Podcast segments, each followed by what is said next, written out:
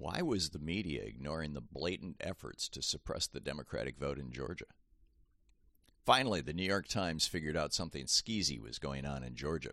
From their article yesterday titled Turnout Was Strong in Georgia, but Mail Voting Plummets After New Law, quote, Data released by the Georgia Secretary of State showed that mail voting in the state's November general election plunged by 81% from the level of the 2020 contest.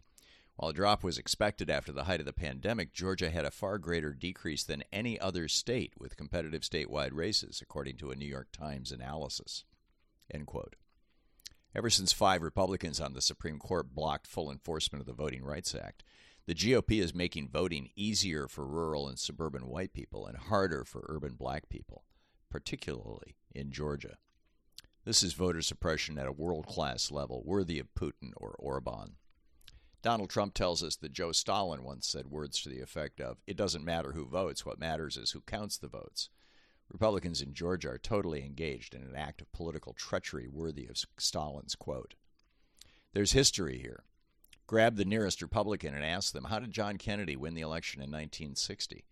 Most will answer, Mayor Daley stole the election in Chicago.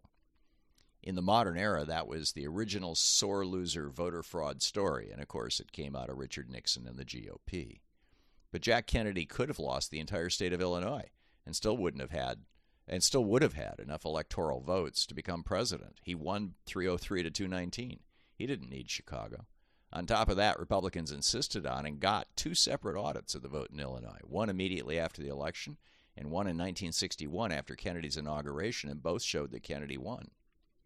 But Republicans still think Mayor Daley stole the day for JFK. The persistence of political lies and mythology is extraordinary when a party is continu- committed to perpetuating them, as Republicans have been about hanging on to this 62 year old meme of voter fraud. This isn't just about grievance, though. After having their asses handed to them by both Jack Kennedy and Lyndon Johnson, the GOP got busy. As I detailed yesterday, Richard Nixon rolled out his new Southern strategy to pick up the white racist vote in the South that LBJ abandoned when he signed the Civil Rights Act and the Voting Rights Act in 64 65. And then, starting in a big way in the early 1980s, the GOP started doing something about voter fraud. Only problem? There is no consequential voter fraud in the United States, and outside of rigged, elect- rigged elections in the pre Civil War South, probably never has been. People just wouldn't stand for it. But Republicans have succeeded in chasing this unicorn for three generations now because it's a great excuse to make it harder for some people to vote or have their votes counted. Republicans hyping a non existent problem into a crisis is nothing new and worked well for them with drugs back in the day. Now they're repeating the scam around non existent voter fraud, which is really just a variation, strategically speaking, on Nixon's drug war of the 1970s. Nixon, elected in 1968 after sabotaging LBJ's efforts to end the Vietnam War, intended to run for re election in 72. Yet by 1971, he and his war were increasingly unpopular, particularly in the black community. He was taking the brunt of the draft, which, uh, which that was taking the brunt of the draft as white people were easily getting college and bone spur exemptions, and generally hated by young people of all races. So he huddled with his top advisors, Haldeman and Ehrlichman, to come up with a strategy to win the upcoming election. The product of those planning sessions burst into public view on June 17, 1971, when Nixon officially rolled out his brand spanking new war on drugs. As Nixon's right hand man, John Ehrlichman, told reporter Dan Baum, quote, You want to know what this is really all about? The Nixon campaign in 1968 and the Nixon White House after that had two enemies the anti war left and black people. Do you understand what I'm saying? We knew we couldn't make it illegal to be either against the war or black. But by getting the public to associate the hippies with marijuana and blacks with heroin and then criminalizing both heavily, we could disrupt those communities. We could arrest their leaders, raid their homes, break up their meetings, and vilify them night after night on the evening news. Did we know we were lying about the drugs? Of course we did. End quote. And it worked. While Nixon, at least, could point to drug users arrested by the police, until recently the GOP had simply howled into the wind about voter fraud without evidence. Who would be dumb enough, after all, to intentionally risk going to jail to cast a single vote?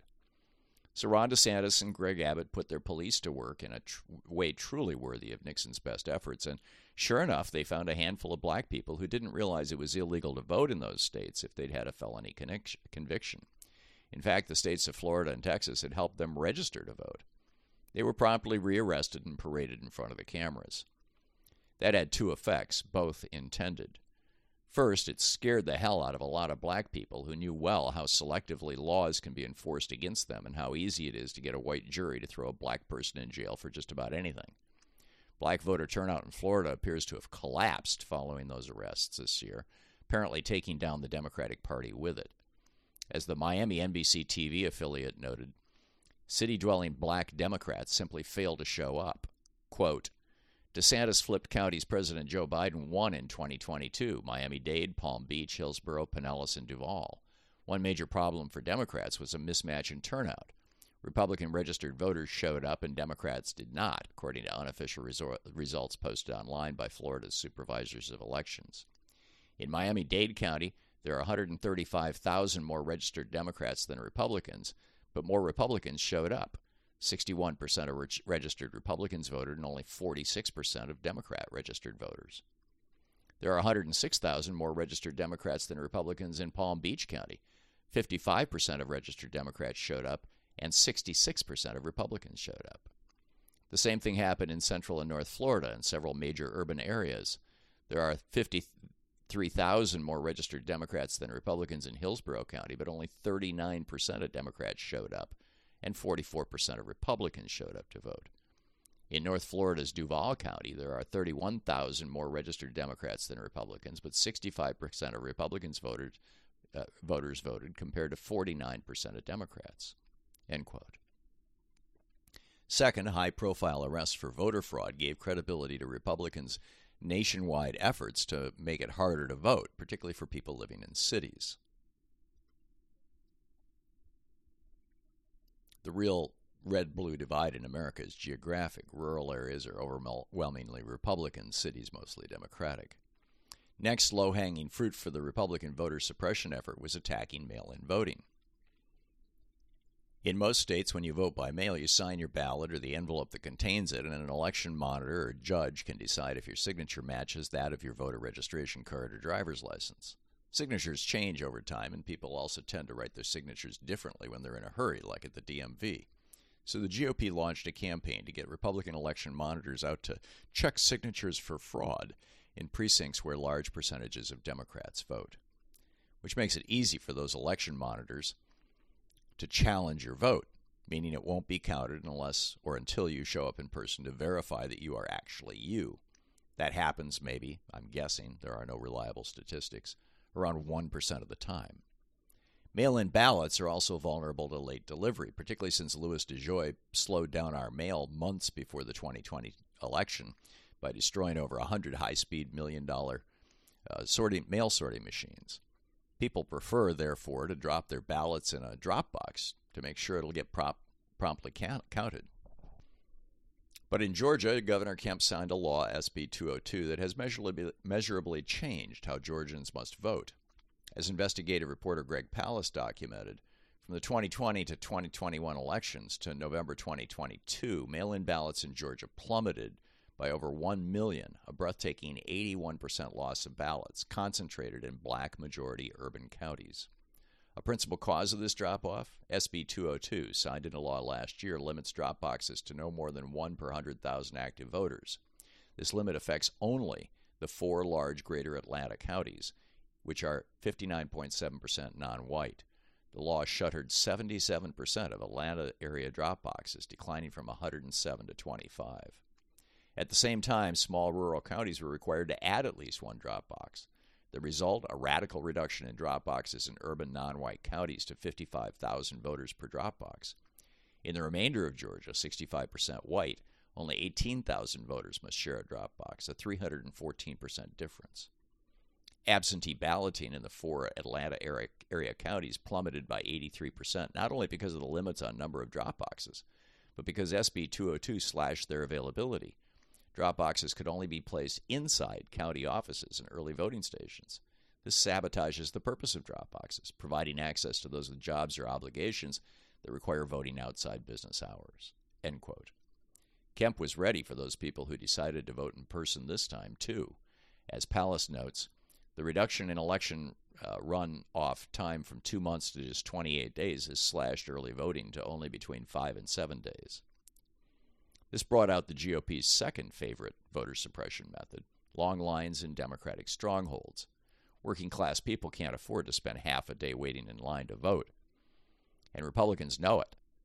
Long lines to vote in Republican majority precincts are largely non existent nationwide, but every election we're treated to pictures of them in majority Democratic precincts. And let's not forget the current favorite method of voter suppression used by Republican governors and secretaries of state voter purges. The first time Brian Kemp faced Stacey Abrams for governor of Georgia, for example, he purged 107,000 people off the voting rolls just prior to the election, all of them registered voters who failed to return a caging card. He won by 50,000 votes, and then repeated his efforts again this year through his Secretary of State, Brad Raffensperger, whose name, ironically, is correctly pronounced Raffensperger.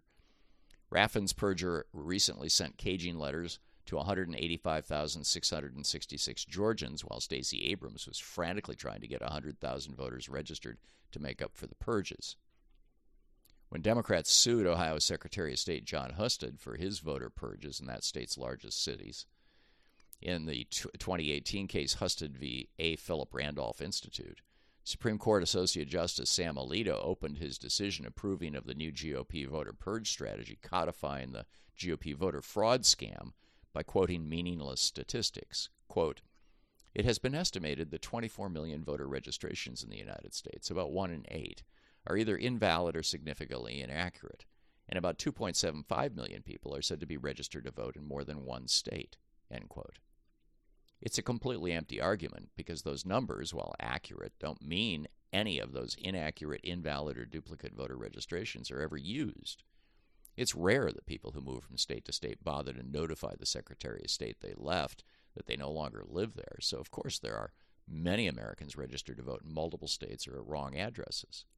In the past 45 years, I've moved from Michigan to New Hampshire to Germany to Georgia to Vermont to Oregon to Washington, D.C., and back to Oregon. I've never notified anybody that I'd left the state I moved from. And there's nothing wrong with that. It's normal.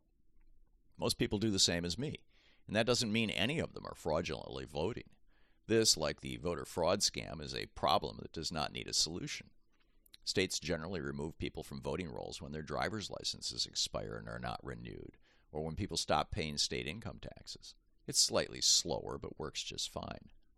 Nonetheless, Alito thought it was a fine excuse to give the legal endorsement to Republican voter purging on an industrial scale. In her dissent, Justice Sotomayor wrote, quote, it is unsurprising in light of the history of such purge programs that numerous amici report that the supplemental process has disproportionately affected minority, low income, disabled, and veteran voters. As one example, amici point to an investigation that revealed that in Hamilton County, African American majority neighborhoods in downtown Cincinnati had 10% of their voters removed due to inactivity since 2012, as compared to only 4% of voters in a suburban majority white neighborhood. End quote. But the five Republicans on the court prevailed, and Ohio's purger in chief, John Husted, hailed his victory and this new way of purging Democratic leaning voters as a model for other Republican states to follow. Purging Democratic voters from the rolls has now gone nationwide, at least in states where voting is controlled by Republicans. Greg Palast estimates there were at least 4 million fully legal and appropriately registered voters purged just this election year, although the history Pew documented from 2016 to 2018 suggests the number may be over 10 million. Which brings us back to where I started this rant. Our national media is all over Nazi talk from the GOP, but where's their concern about these blatant efforts to suppress the Democratic vote in Georgia? The failure of the media to cover this abomination, perhaps because it's not a both sides do it story, is a journalistic crime. And not just because it lets Kemp and his buddies get away with something that puts an ice pick into the heart of our democracy, but also because it encourages his colleagues in other states to do the same. And do the same they are. Variations on the draconian limits on voting imposed this year in Georgia, Florida, and Texas are being cloned in every Republican controlled state in the nation as you read these words. Voter fraud today is every bit as phony an issue as it was when Nixon rolled it out in the years just before his war on drugs. But ma- massaging the voting rolls works for authoritarian regimes around the world, and the GOP sees it as the only way to seize and hold power. The Democratic Party and America's media need to get clear about this before the GOP succeeds in turning at least half our states, and eventually our entire nation, into pseudo democracies like Hungary and Russia.